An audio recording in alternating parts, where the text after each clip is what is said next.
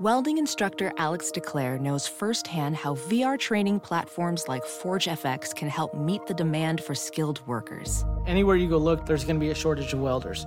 VR training can help welding students learn the skills they need to begin and advance in their career. The beauty of virtual reality is it simulates that exact muscle memory that they need. Explore more stories like Alex's at meta.com slash metaverse impact. This episode of the Bears Talk Underground is brought to you by the Spotify Green Room.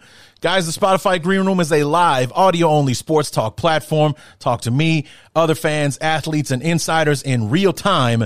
Get in on the conversation that you listen to here every single day and have a chance to be featured on your favorite podcast like this one. Download the Spotify Green Room app free in the iOS App Store, create a profile, link your Twitter, and join my group. Follow me at Larry DEE. It's, uh, I don't know why they didn't let me use D period, but they didn't.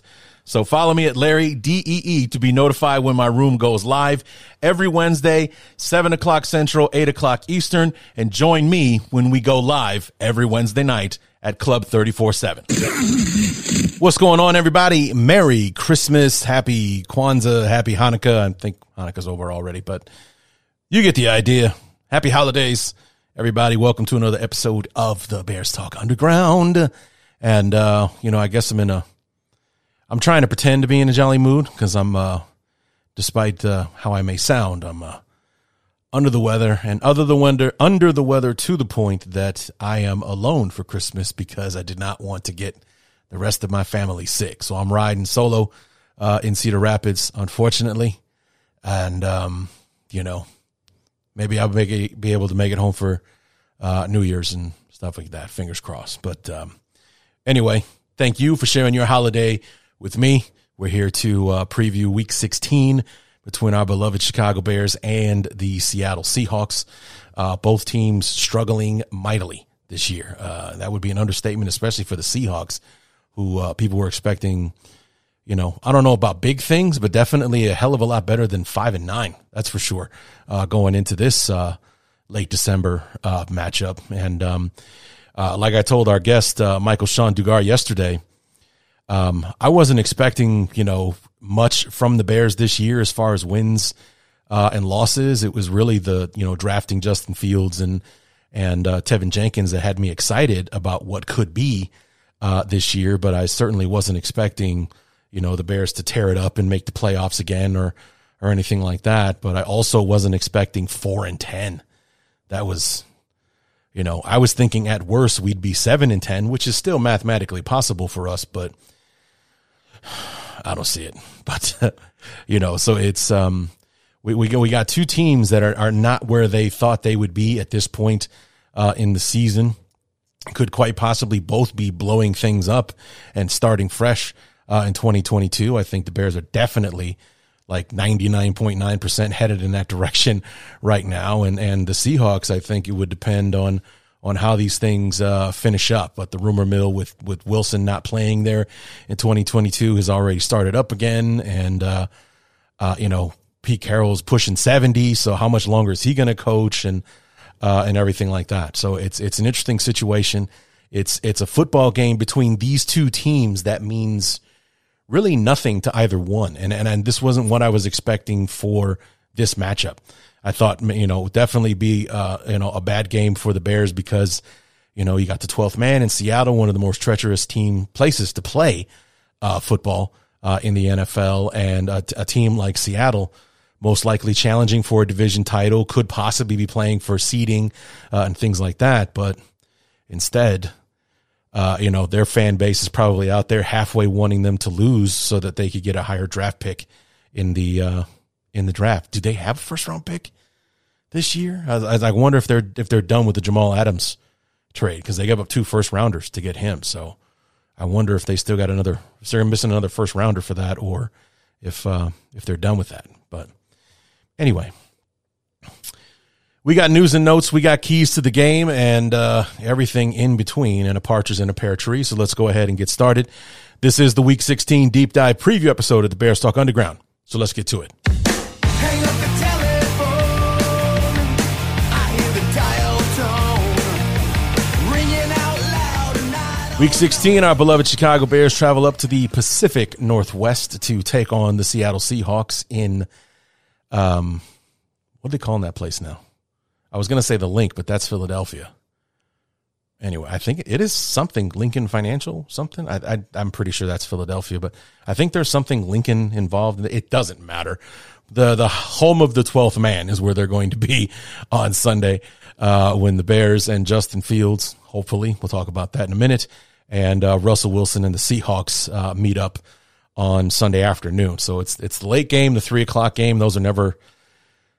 I don't. I've, I I don't. I never like it when the Bears play on the West Coast and they play at three, and it's just ah. I'm I'm a noon Sunday guy. You know, I don't I don't like it when they play on Sunday nights. I don't like it when they play Monday night, Thursday night, noon Sunday. That's when I want to see my Bears playing. And uh, you know, so I'm done at three, and then I got the rest of the night to myself and what have you. But uh, we got to suffer through this. 305 kickoff, I think, uh, out there in Seattle. And, you know, it's uh, like I was talking about there in the open. It just, this is not where either team thought they would be at this point in the season, especially the Seahawks. Then I think at, at worst, they were thinking maybe nine and five, not five and nine, uh, you know, challenging for a division title and, and, you know, possible playoff seeding, you know, in a, in a cakewalk game against a not very good Bears team uh, you know, as their own Christmas present to themselves, uh, kind of thing. And even though they are still favored to win this weekend, I think they're six and a half point uh, favorites uh, in this one. It could very easily turn around on them and and go the opposite way. I mean, that's that's how this season has been uh, for them. You, you guys heard me run it down well, when, when we talked to Mike Dugar yesterday that um, you know they, they started off looking like themselves week one against the uh, Colts and uh, you know Russell Wilson threw four touchdown passes, and uh, you know they handled what has turned out to be a very good Colts team uh, on the road uh, week one. But it's just like week two started with the loss. Week three they they lose again on the road at Minnesota. Uh, they, then you know a couple weeks later on Thursday night football, not only do they lose to the Rams to fall to two and three, but they lose Russell Wilson with that uh, with that finger injury on his throwing hand. They lose him for, you know, as we talked to Mike, six to eight weeks. And he's like, now nah, I'm going to come back in three to four. And, you know, to Russell Wilson's credit, he did, but uh, has not been effective in that time. And unfortunately, playing behind an offensive line that is not very generous in protection.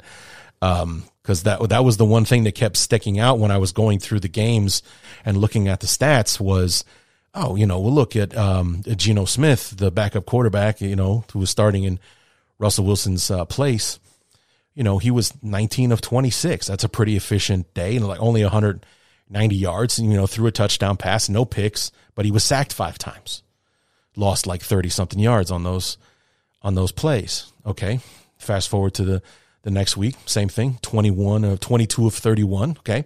Not a bad day, you know, maybe like 215 yards passing, uh, you know, also maybe threw another touchdown pass or no touchdown. Maybe he ran one in kind of thing. Five more sacks.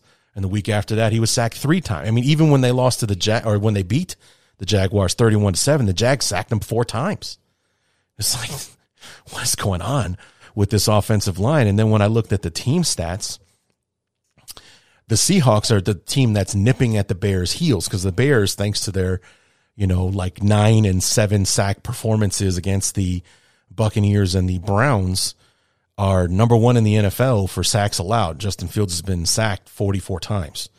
And Russell Wilson and Geno Smith combined have been sacked 42 times coming into this Sunday's game. So um, there's a very good chance that Robert Quinn might be able to break Richard Dent's record on Sunday, let alone, you know, because he's a, a, sack and a half behind Dent's record. And he's got 16. It's 17 and a half is the record he could probably get them in the first half uh, with the way that this offensive line has been protecting. So it's really going to come down to our offense and being able to close the deal. Because, uh, and you heard me talk to Mike about it today or yesterday. Uh, I was listening to the Hoge & Jahns podcast uh, this afternoon, and it breaks down to here's what the Seahawks do. They have one of the best scoring defenses in the NFL, which is to say they don't allow a lot of points. They give up a lot of yards. So between from the 20 to the 20, they'll you know they'll give up a lot of yardage, but they they cinch up in the red zone, and that's where they're giving up field goals instead of touchdowns. Well, whose offense does that sound like? You know, that's us. You know, for for for everything that didn't go right on Monday against the uh, Vikings, we were able to move the ball up and down the field pretty efficiently. But when we got in the red zone, you know, I know officially we were one for five because we scored a touchdown on the last play of the game, but more officially, we were 0 for 4. Well, came away with nothing. In four trips in the red zone, we came away with one field goal. And that's going to play right into Seattle's hands on that one. So, not looking forward to that. We'll talk a little, bit, a little bit more in the keys to the game. Let's start off with the uh, news and notes here. Um, you know, I thought this might be clickbait, but when I read the when I saw the headline, I knew I had to click on it and uh, read it because it was uh, the headline was Germain Ifedi defends uh, pushing uh, Teven Jenkins. And I was like, oh, I got to hear this. So, so I pull it up, and the funny thing is, it reads just fine. Like his reasons for um, talking to to Jenkins, or, or like what he would have, what he was saying to Jenkins was appropriate. You know, it's like we, we want to do those kinds of things the right way. We can't afford to give be giving up 15 yards, and you know that's yardage we can't get back because then when you're deep, it's you know you don't have a play in the playbook for that. You're you're counting on the defense making a mistake to be able to convert and blah blah blah. And, and you know with the way we're struggling and things that we can't afford to have those things happening. We can't afford to do that, and that message is fine. Like I stated before on the Bear Up, Bear Down show on the review episode. I even talked about it a little bit, uh, I believe, yesterday.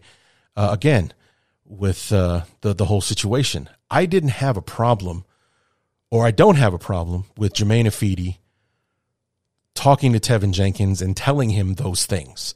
What I had an enormous problem with, and still, because he's got no leg to stand on here, was putting his hands on Teven Jenkins and basically embarrassing him not only in front of the crowd, but in front of a national TV audience like that. That was 10 steps too far. And that's where he was wrong 1000%. He wasn't wrong in, in correcting the rookie or telling him, you know, let's, let's, you know, think of a better way to do that. Let's just, on the next play, we'll make him pay for it, uh, kind of thing, uh, and what have you. Also forgetting that Teven Jenkins didn't throw the first punch he was he go he was caught as the you know the the ominous second guy. Because go back and watch the clip. Teven Jenkins, it's number ninety eight that he's getting into, getting into it with, and they're in each other's face, and you know they're they're going back and forth, and then here comes number ninety. I don't know who that is, but it was ninety that threw the first punch that hit Teven Jenkins, and Jenkins retaliated with him which was his right after being struck the first time. But, you know, I've, I've said it a hundred times in this podcast. You never want to be the second guy. And it's always the second guy who gets caught. It's always the second guy who gets flagged. And in that instance, Teven Jenkins was the second guy. So, I mean, if he had just gone up and gotten the guy's face and nothing happened after that, we wouldn't be talking about. I mean, we'd still be talking about it and be like, good for you, Teven Jenkins. Where the hell were your teammates you know, why weren't there five guys over there getting in everybody's face and, and all that kind of stuff? But instead, you know, it became more of a headline that Germain Ifedi tried to make Teven Jenkins look like a fool, shoving him back into the huddle and all that kind of stuff. That he can't defend. The message and what he was trying to deliver to the rookie, absolutely. But in, in this case, Ifedi needs to take his own advice and find a different way to deliver that message as opposed to shoving and putting your hands on the kid on the field in front of everyone like that. There's no excuse for that, none whatsoever. So um, I had no problem with the message. I had no problem with him wanting to deliver that message. It was the delivery vehicle of the message that I and pretty much anyone I've come across has had a huge problem with that he can't defend. And I don't, and I read the article. I don't, I don't remember him trying to defend him putting his hands other other than saying it was tough love. Uh huh. Sure. So it would have also been a you know tough love if he'd have reached back and elbowed you in the throat for for pushing him like that, asshole.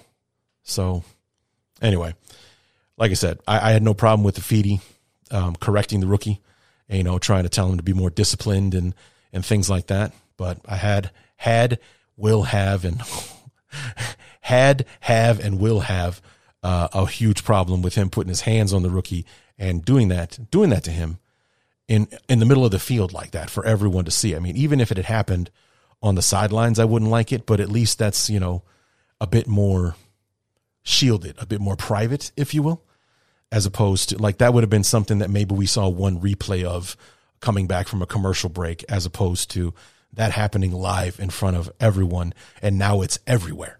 You know what I mean? That I did not appreciate at all, and um, yeah, like I said, Germain Ifedi should take his own advice and uh, you know delivering a message. Maybe find a better way to do it next time instead of embarrassing the kid on national TV like that. So now we're into COVID news, and there's plenty. Um, here's the good news. Over the last three days, we've gotten seven guys back off the COVID list. Seven. Uh, today on Thursday was uh, Andy Dalton and Mario Edwards Jr. That'll be a nice uh, boost to the defensive line, and Andy Dalton being the backup again. Uh, Eddie Jackson, Sam Kamara, and Larry Borom back on Wednesday. So we get our starting right tackle back so Germain Ifedi can take his sorry ass back to the bench. And on Tuesday, Artie Burns and Duke Shelley came back. So there's your seven guys right there. But,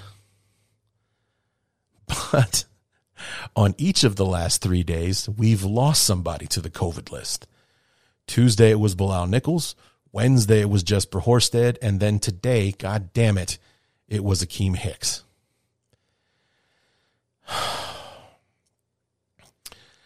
I don't know the vaccination status of any of these players. I am hoping that they are vaccinated so that they have a shot to uh, play on Sunday, especially Akiem Hicks. Because Bilal Nichols, losing Bilal Nichols but getting Mario Edwards back, that's kind of a, a thing that kind of cancels itself out thing.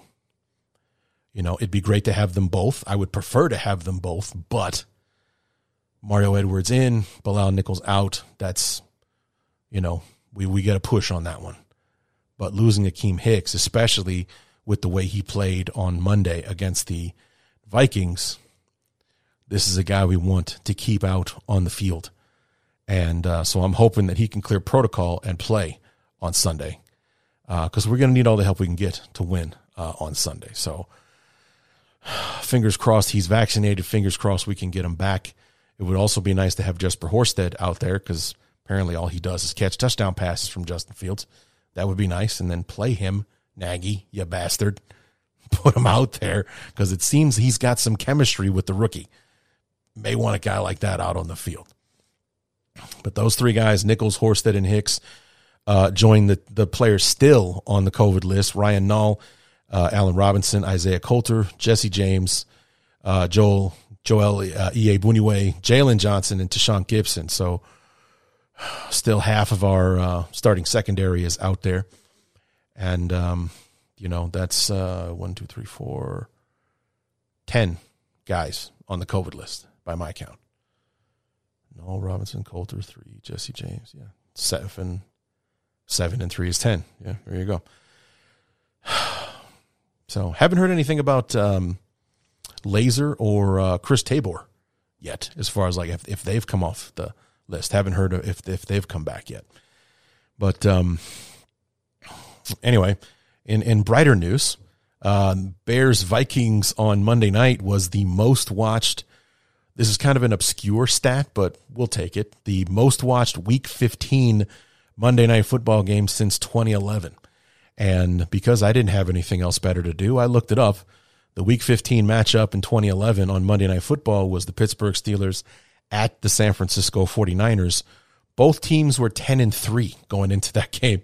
So a far cry from the divisional matchup between the uh, 4 and 9 Chicago Bears and the 6 and 7 uh, Minnesota Vikings.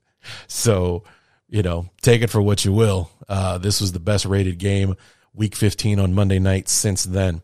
Uh, by the way, San Francisco won that game 20 to 3 in San Francisco. So like I said, I just did the research. And then uh, finally, before we get to our other injuries, uh, official, I, I, think I've mentioned this before, but uh, Robert Quinn, Jakeem Grant Jr., both uh, elected to the Pro Bowl uh, this season. I mean, Robert Quinn, no big surprise there.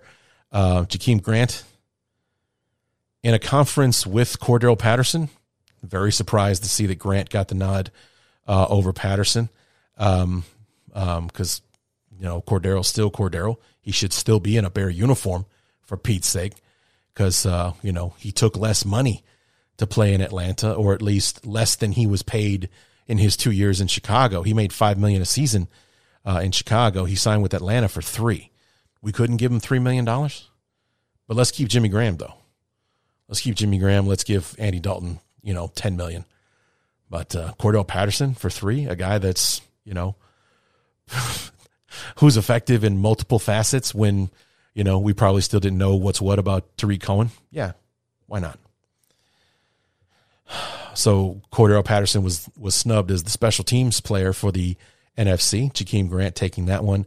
And speaking of snubs, they snubbed Roquan again. I don't know what the hell Roquan has to do in order to make the Pro Bowl. Um, I know that the inside linebacking core of the NFC is is a crowded group with guys like uh, Fred Warner and and uh, you know and you know of those likes uh, out there, but uh, he's the fourth leading tackler. He's the fourth leading tackler in the entire NFL. He's got a few sacks. He's got some pass breakups, some tackles for loss. He's got uh, a pick six. Granted, it was week two, but you know, Roquan's about as effective as they come. And trust me, he's one of those players that every single one of our opponents, when they hit the when they break the huddle, you locate number fifty eight. You find out where he is.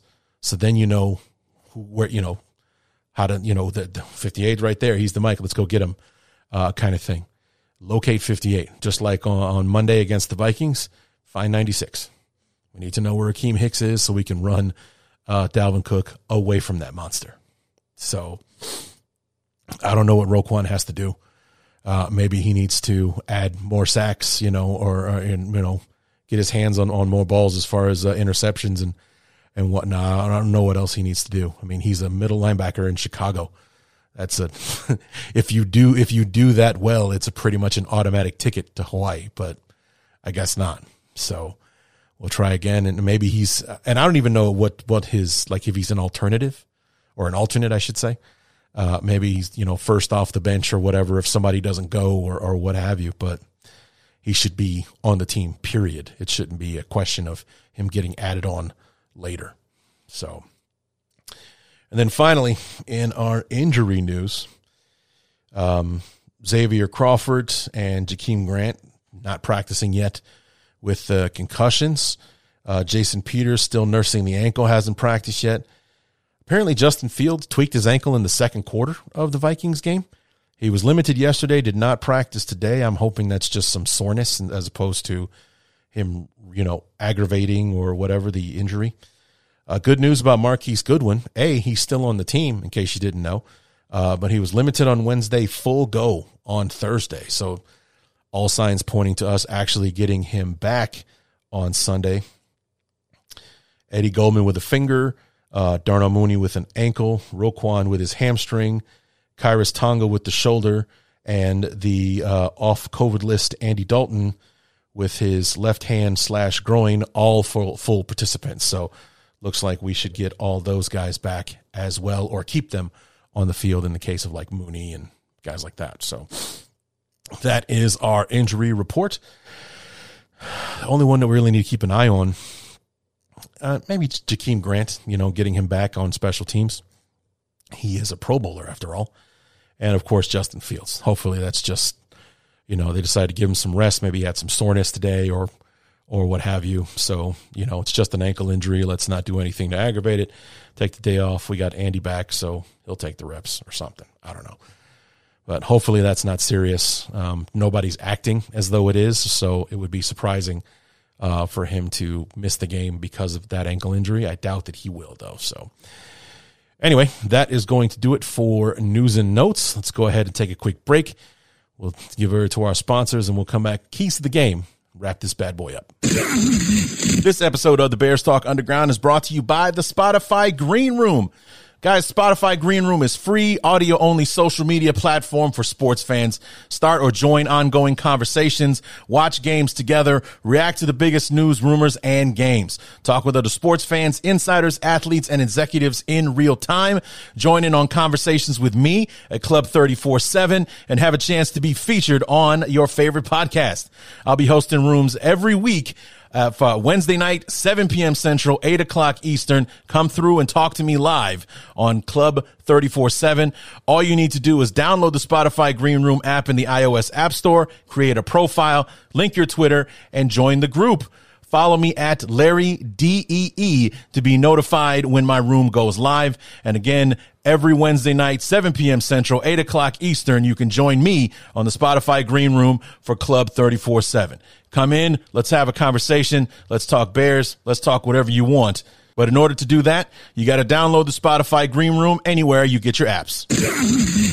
Keys to the game for week number 16. I'll give you three guesses as to what the first one is, although I don't think you're going to need it because it's been the same first key to the game for I think about seven or eight weeks now because it's been a running theme for our beloved Chicago Bears to take part in their own destruction week in and week out. I mean, this is a football team that has lost eight of its last nine football games, and that lone victory was over the then winless Detroit Lions on Thanksgiving, and we needed all 60 minutes to do it. We hit a walk-off chip shot field goal to win that game. 16 to 14. Pretty sure that was the score. But, you know, that's the one game that we've won in the last 9 weeks. And um you know, otherwise we've uh, been doing things that have cost ourselves these victories, whether it be the defense not holding up its end when the offense needed a boost, or, you know, just holding firm, get the ball back, or, you know, hold on to the lead kind of thing. And then, of course, you have the sacks, the fumbles, the uh, penalties, and, and all that kind of stuff. It's hard enough to beat any team in the NFL. It's even more difficult when you have uh, when you can't stop beating yourself along with the other team.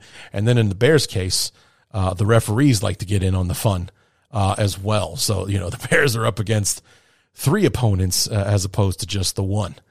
So uh, you know they're going up against the team they're facing themselves and the goddamn referees. It's making things difficult. No wonder we're four and ten.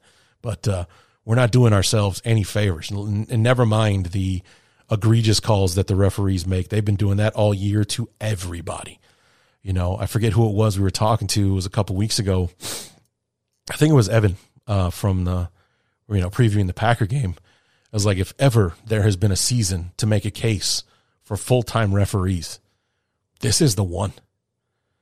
Because this part time stuff and what we've been getting from these guys is absolutely pathetic. And we got to do something about these rules that are so subjective that, you know, for one guy, whenever the wind blows, he's throwing the flag. For the other one, you have to take Justin Fields and pile drive him into the ground to get an unnecessary roughness call. So, you know, we gotta we gotta find some kind of parameters here because it's far too subjective, and the NFL is far too okay with it. So, something's got to be done with that. But I digress. We got to stop beating ourselves you know, in every in every facet from everywhere from from the uh, you know the penalty situation, dropping passes, Darnell Mooney, uh, you know, Justin Fields hanging onto the ball uh, too long, uh, the, the, offensive line being a swinging gate, and uh, you know, play calling. You know, that that's been a big one this year.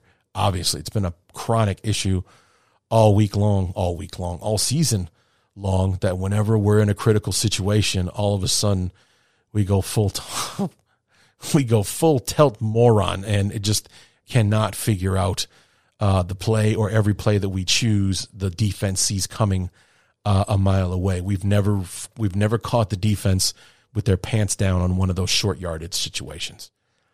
So, you know, or on a third and five, we're running three yard routes uh, and things like that. It's mind numbingly frustrating to watch that stuff. So, but there's number one. I know you guys are stunned. Stop eating yourselves. Number two, more David Montgomery. Give him the ball in every possible way that you can, except, except, um, as fun as it can be sometimes, I would like to see the Bears eliminate the Wildcat formation from their offense. Why? Because we have Justin Fields. Okay. It was, this would definitely be something that I would be fully in favor of if uh, we had been playing the whole season with Andy Dalton as our quarterback. We're not fooling anybody with Andy Dalton back there. But with Justin Fields, who is just as great a threat to run as he is to pass, um, we don't have to run the Wildcat formation. We don't need to do that. You know, he can run the football just as well as everybody else. So stop making David Montgomery our Wildcat quarterback unless he's going to crank one out and throw the ball to Justin Fields, lineup at wide receiver. You want to be creative and do something like that, knock yourself out. But if he's just going to be there to do the run fake and possibly hang on to it and run it, Justin Fields can do that. We don't need the Wildcat formation when we have Justin Fields. But again, I digress. David Montgomery is the best football player that we have. Allen Robinson has been damn near useless, and he's also not been on the field most of the second half of this season. So, David Montgomery, the offense should be and should have always been going through him running the football with him, giving him the ball out in the backfield, you know, out of the backfield, getting him out into the flat, which gets him out into open space, which means he's going to make the first guy miss or he's going to break the first tackle. You know, how many times have you seen David Montgomery tackled by the first guy? It doesn't happen often. You know, so we want to get the ball in David Montgomery's hands a lot more. And I think that would be extremely beneficial against this football team on Sunday. So more David Montgomery, more, more, and then some more. Uh, and Khalil Herbert, for Christ's sake, man. I didn't think that he would be a ghost after David Montgomery returned. But it's like, I mean, and that's what's even more frustrating is that we're not getting as much David Montgomery as we want, and we are getting almost no Khalil Herbert on top of it. It's like this is one of the big fundamental problems with with Nagy and his offense and Lazor and, and things like that. It's like they have no mind for how to use their personnel. Why did David Montgomery coming back mean that basically Khalil Herbert's going to disappear from the offense? What the hell kind of sense does that make? With the way that he ran the football, we didn't technically we didn't really miss David Montgomery while he was while he was out with that knee injury. You know, it's like we're not going to look back on this 2021 season and the four weeks that he was out, they're like, man, we really missed David Montgomery while he was out. I mean, obviously we we did, but it, not to the degree that anyone thought that we would. Khalil Herbert had you know like a hundred yard game, a ninety plus yard game. He ran the football very very well. We didn't lose our running game when David Montgomery was out, and yet now that Montgomery's back, Khalil Herbert is back to playing special teams and almost nothing else. He's barely sees the field. It's ridiculous. So, but we definitely want more David Montgomery and sprinkle in a little bit more Khalil Herbert as well. But also, when it comes to Montgomery, have a mind for sticking with the hot hand. When Montgomery runs for 12 yards on first down, give him the ball again. And if he only gets one or two on second down, give it to him again. See what happens after that because that that was the thing with with Nagy and the way that he was calling the plays on Monday. Montgomery ran for 12 yards on first down. We get stuffed on second down, and then you wouldn't see Montgomery get the ball again, probably for the rest of the drive. It's like, how about you give it to him again? Run a better formation, or you know, run a better play next time, something. Because it's like after it, it just like just you know Nagy would give up on the run on that particular in that particular series. He's like, "Oh, we have a great. Well, let's run it again. Okay. Oh, we got stuffed. All right. We well, let's go ahead and start throwing the ball then. Every time, every time. You know, there there were no, uh, you know, if, or if we did run the ball, David Montgomery comes off the field, we run some jet sweep with Jakeem Grant or something like that. It's like, anyway. But Montgomery, more Monty. Please give me more Monty. Um, he's the best player we got. So keep him out there, keep him on the field. You know, I was like, unless David Montgomery's in horrible shape, there should never really be a moment he comes off the field. You can add Khalil Herbert to the backfield. There's no rule that says you can't do that. I would really like to see some more formations with the two of them are out there together. But um, apparently we can't do that. There's a quota of tailbacks that we can have on the field at one time. So go figure. And then finally, the last key to the game this week, especially with us playing uh, the younger, shorter version of Justin Fields, or excuse me, the older, shorter version in Russell Wilson, is to stay disciplined on defense, especially when it comes to uh, rushing the passer. We're going to want to maintain your gap disciplines. You're going to want to stay, uh, you know, make sure that we're keeping that pocket and just closing it down on Wilson as opposed to, you know, like, inst- you know, inst- instead of keeping and setting the edge, I don't want to see Robert Quinn trying to swim and get to the inside because all you're doing is begging Russell Wilson to roll out and basically fill the void that you just left behind. So, uh, you know, it, it's it's very going to be very important to to maintain that gap discipline. Very important that when we are rushing the passer, it's more about collapsing the pocket around Wilson as opposed to, you know, taking a step to the inside or anything like that, which is just going to open things up. Or like if our interior guys try to go to the outside, you're opening up the middle, begging him to take off running. That's going to be a big part of what the Seahawks do on Sunday. You'll see that happen. And if you're if you see that happen, that means we didn't maintain our gap integrity, uh, our gap discipline uh, on those plays. So I mean that's that's what's going to be very important in the passing game because like you heard me mention it earlier, you know, this is a football team that's given up 42 sacks in the first 15 uh, 14 games uh, so far. So that's 3 sacks a game there that they're giving up. So we're going to get to Russell Wilson on Sunday. It's going to happen. But it's it's going to be a matter of how many times and how much how many times are we pressuring him to affect him and how he throws the football. Because that's how we're going to win this game. We're going to have to get some kind of pressure on Wilson to force him to make a throw that could, you know, go, you know, sail over somebody's head because he's only 5'10. He's not the tallest quarterback uh, in the league. You get into his face and he's got to try to reach over you. That ball's not going to fly the way that he wants it to. Could land in somebody's hands, could get tipped up in the air, that kind of thing. So I'm not really worried about Seattle's running game, but I am worried about Russell Wilson's feet in that regard because he is dangerous running the football and he's more dangerous when he's scrambling. They don't really design runs for him. He gets his yardage in those situations where he's back there passing. And this is a guy that will sit back there and wait for people to get open. He's like the you know, he's like the black Ben Roethlisberger. He's going to sit back there and wait for somebody to get open, and it's up to his offensive line to keep him upright. So he's going to take a lot of sacks. So it's just going to be about us being disciplined and making sure that we're closing down the pocket as opposed to trying to get cute and cut inside or step to the outside, opening up some kind of gap for him to run through and, you know, break free and get to the second level, get a first down and, and all that kind of stuff, extend the drive when we, we almost had him kind of thing. So we do those three things. I think we'll be okay on Sunday. I mean, it's a five and nine versus four and ten matchup. It's basically anybody's game, and um, you know we'll see what happens. Hopefully, the Bears can figure out how to get into the end zone and uh, you know maybe put some points on that best scoring defense in the NFL. Uh, it's not likely to happen, but it would be nice if it did. So.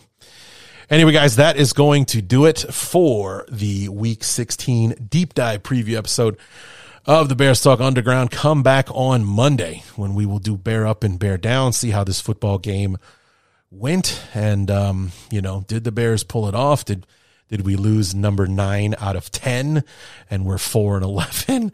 And, uh, we got, you know, the Giants coming up on New Year's or the day after New Year's and things like that. And we'll talk about that and a whole lot more uh, on Monday. Guys, again, thank you for listening here on Christmas and spending the holiday with me And, uh, you know, I appreciate your listenership. Like I, I mentioned uh, on the last episode, uh, I've been looking at the downloads for, um, for this month and for this uh, quarter, the fourth quarter of the year, October, November, December. It's going to be the biggest quarter I've ever had. And, uh, you know, I'm very grateful, very thankful to you guys uh, for making that uh, possible, listening to the show uh, and everything like that. Let's keep it going into 2022 because it's going to be an interesting year. We're going to have a new head coach for sure. Will we have a general manager? Will we have a president of football operations? And how is that going to affect 2022 and beyond? Looking forward to answering all those questions and then some. So come back on Monday for Bear Up and Bear Down. And until then, my name is Larry D, and this has been the Bears Talk Underground.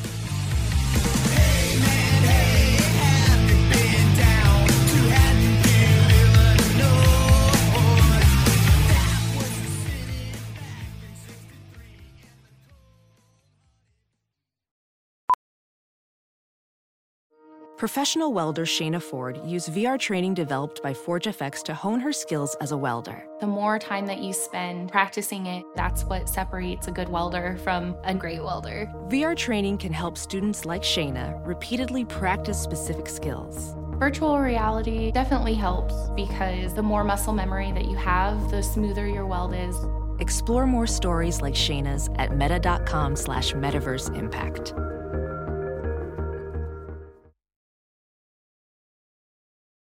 As you write your life story, you're far from finished. Are you looking to close the book on your job? Maybe turn a page in your career? Be continued at the Georgetown University School of Continuing Studies. Our professional master's degrees and certificates are designed to meet you where you are and take you where you want to go. At Georgetown SCS, the learning never stops, and neither do you. Write your next chapter be continued at scs.georgetown.edu slash podcast. Some people just know the best rate for you is a rate based on you with Allstate. Not one based on the driver who treats the highway like a racetrack and the shoulder like a passing lane. Why pay a rate based on anyone else? Get one based on you with DriveWise from Allstate. Not available in Alaska or California, subject to terms and conditions. Rates are determined by several factors, which vary by state. In some states, participation in DriveWise allows Allstate to use your driving data for purposes of rating. While in some states, your rate could increase with high risk driving, generally, safer drivers will save with DriveWise. Allstate Fire and Casualty Insurance Company and affiliates, Northbrook, Illinois.